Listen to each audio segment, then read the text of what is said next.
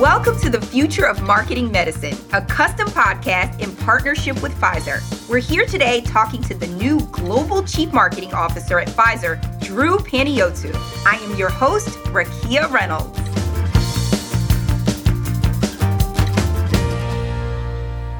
As Pfizer's first global chief marketing officer, Drew Panayiotou leads the company's efforts to modernize its marketing to deliver a one size fits one approach for customers and patients.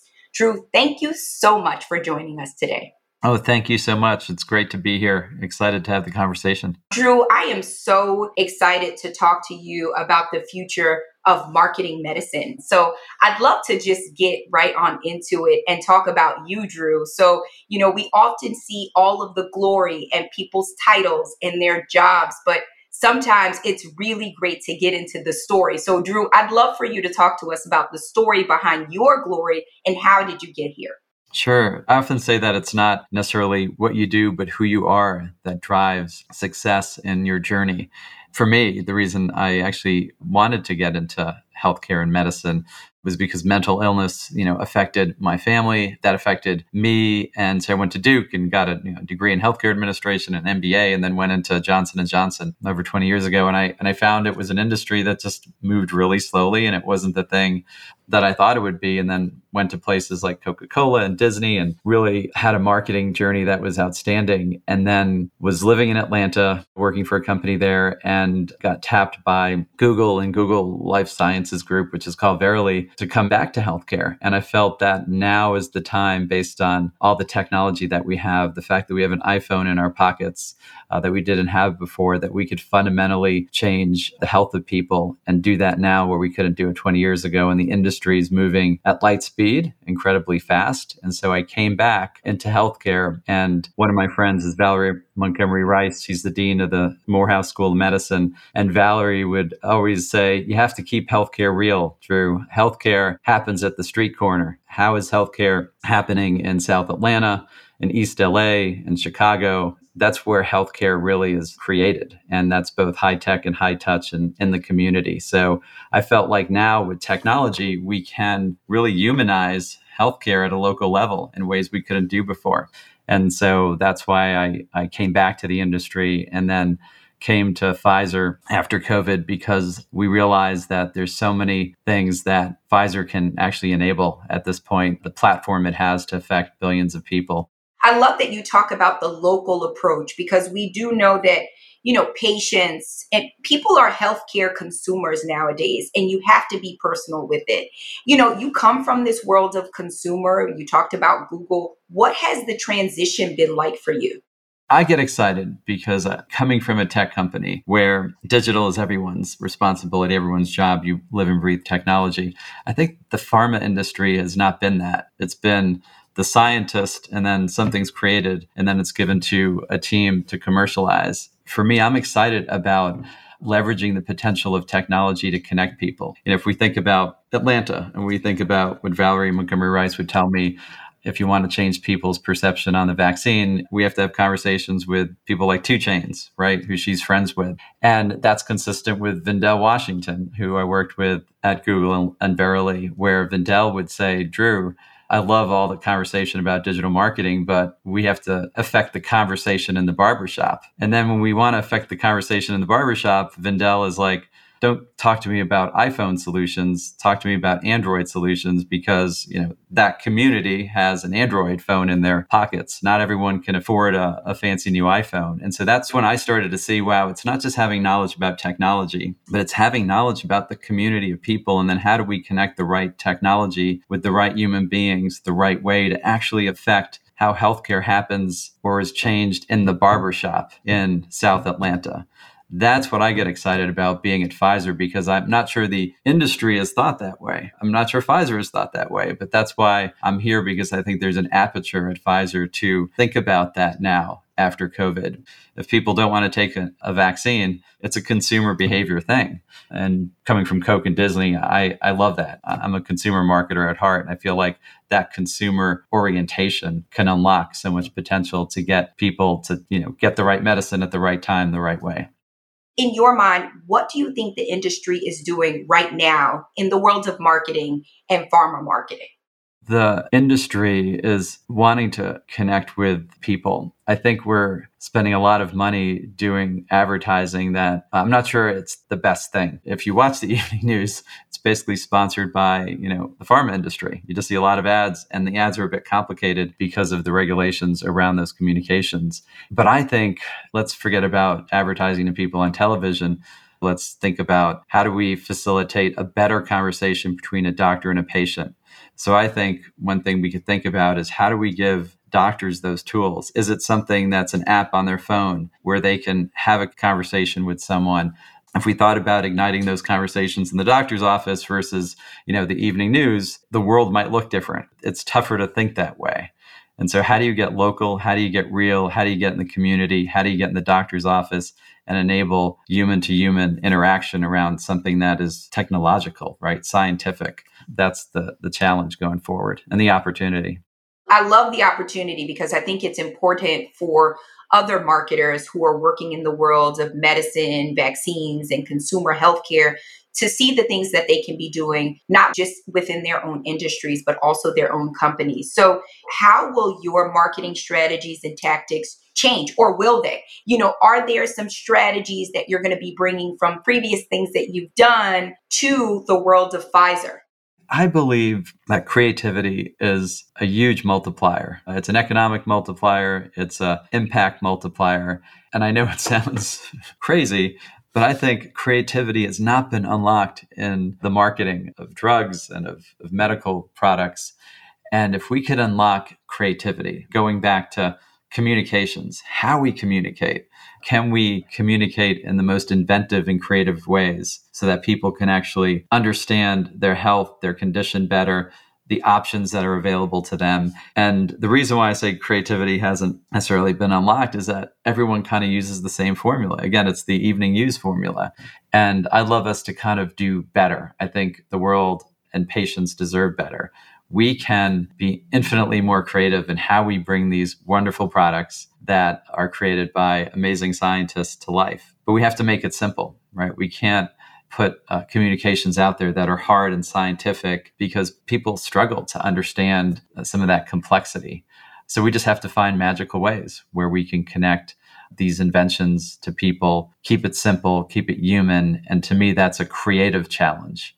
And I do feel like creativity and technology can live together. So when we think about that opportunity. For example, a lot of discussion around ChatGPT. Well, I think the question for us around ChatGPT is like, how do we use that in the most creative ways? Because the technology is possible. You know, how do we address uh, audiences that don't speak English, right? There are pockets around every city and, you know, ChatGPT being a very conversational thing, we potentially now can unlock the ability to use that tool in a way where language is not a barrier, and I think there's a lot to, to go in terms of that. But the ability to be conversational versus having somebody having to type something in, I think gives us powerful ways to give health information, health literacy information to many different groups that speak a variety of different languages. And that unlocks a ton of potential you know, when we think about AI, autonomous, artificial, augmented, there's so many different ways that this will impact the work that marketers do and the world of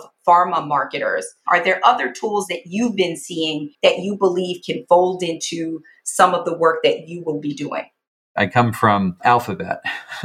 we all know how Google works in the advertising world. And I actually believe personal communications are really important. A lot of our rules and regulations are kind of driven and based on a model where one size fits all or one size fits a few different groups. But if we think healthcare is local, healthcare is personal. So you and I, what makes sense for us is about us, me, one size fits one. And we talked a lot about this when I was at Alphabet. But if we honor diversity in its purest form, it is about a person and what's right for that person. So we need to communicate in the most personalized way possible. And so I think we look at, like, for example, pharma marketing, we need to have incredibly personalized messaging. But the way the industry is set up right now, uh, from a regulatory perspective, is uh, we have to get messages approved and then the doctors can do that in person. But before they get to a doctor, that should be our focus is how do we address people in a way that makes most sense for them. We just can't talk to everyone like they're the same because that's not really, you know, what the world is about. And I actually don't think we honor diversity right? we talk about that. The way it can be solved is through using some of the tools that we have outside of pharma that have figured out how do I communicate with you on a one-to-one basis really effectively. I love that you touched upon that, Drew, because I think, you know, sometimes we get wrapped up in this world of, you know, diversity, equity, and inclusion. And what you're touching upon is really this world of belonging and mattering, making it more personalized so that people can feel seen. You know, we're in a fast changing market. What are some things that you're doing to prepare yourself for more changes that will come in the future? Well, I think any great company, any great marketing organization, you have to be obsessed about the customer. I often say this we're B2B to C. So in the US, we market to consumers and we also market to doctors. And I think there's great technology to just understand people and doctors and customers better, whether it's Qualtrics, Medallia to understand how people are feeling, surveying people differently, and learning about them and learning about what matters to them. So I think all that technology that's been unlocked to be able to learn about people is wonderful because it gives us the ability to kind of understand what matters to them. And so I say learning about people and understanding what matters to them, not using technology to market to people. It's technology and the marketing side should very much be about learning and understanding and realizing what's important. And then you can, you know, give people relevant communications, which I think then is a gift. And I almost don't even call it marketing. I, I, I, I call it having conversations with the right people the right way. So, Drew, you have a lot of work ahead of you, and I'm sure you have plans in place. How are you thinking about the teams and the people who will be working with you to do all of this work? I think if we are going to unlock new solutions and approach getting medicines to people in new and novel ways, we have to be creative we have to bring technology and humans together in innovative ways. And so I think we have to bring in talents of people that have done that in other industries. So much healthcare information is delivered through YouTube. So we have to bring in people that understand new media and bring those skill sets into the industry. Mobile, 90% of what is consumed by doctors in China happens through uh, WeChat. So we need to have great mobile marketers that understand WeChat in China. And we have to recruit people from companies like Tencent. And so I believe that one of the critical things we have to do at Pfizer and the industry has to do is bring in more people who understand those worlds so that we can bring all of those wonderful technologies and tools, the high tech to doctors and patients, you know, the high touch and make it seamless and beautiful and Drew, is this a new approach and a new strategy for Pfizer building teams like that, you know, in terms of a modern approach to marketing? I would say it, it's new for Pfizer, and I think it's probably, you know, this industry hasn't brought in people from the outside on the marketing side. There's been so much focus on the regulation piece and that it's hard to operate. But I think we're seeing now technology unlocks new ways to connect. And doctors are actually craving new tools to connect with patients. They get information on a mobile phone, their worlds are more complicated than ever. And so we have to just be able to kind of understand, you know, digital communications in the most fluid way possible. And it's less about regulatory knowledge. The industry has plenty of that. Uh, we have plenty of people who understand that, but we don't have enough people that understand how do you use technology to unlock connections between people. I love that. High tech and high touch.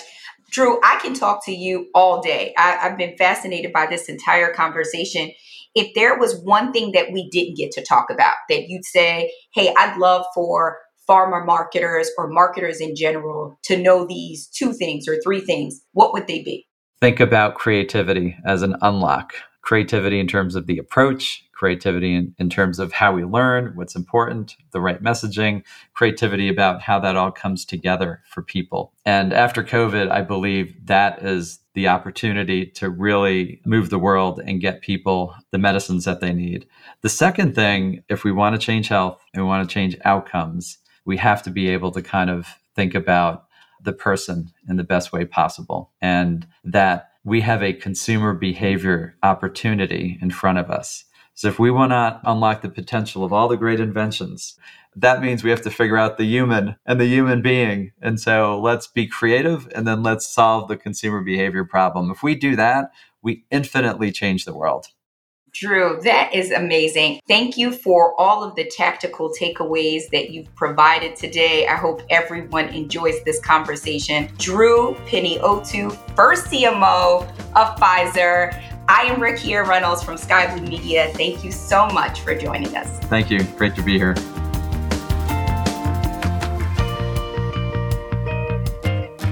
The Future of Marketing Medicine is a Fast Works custom podcast produced in partnership with Pfizer.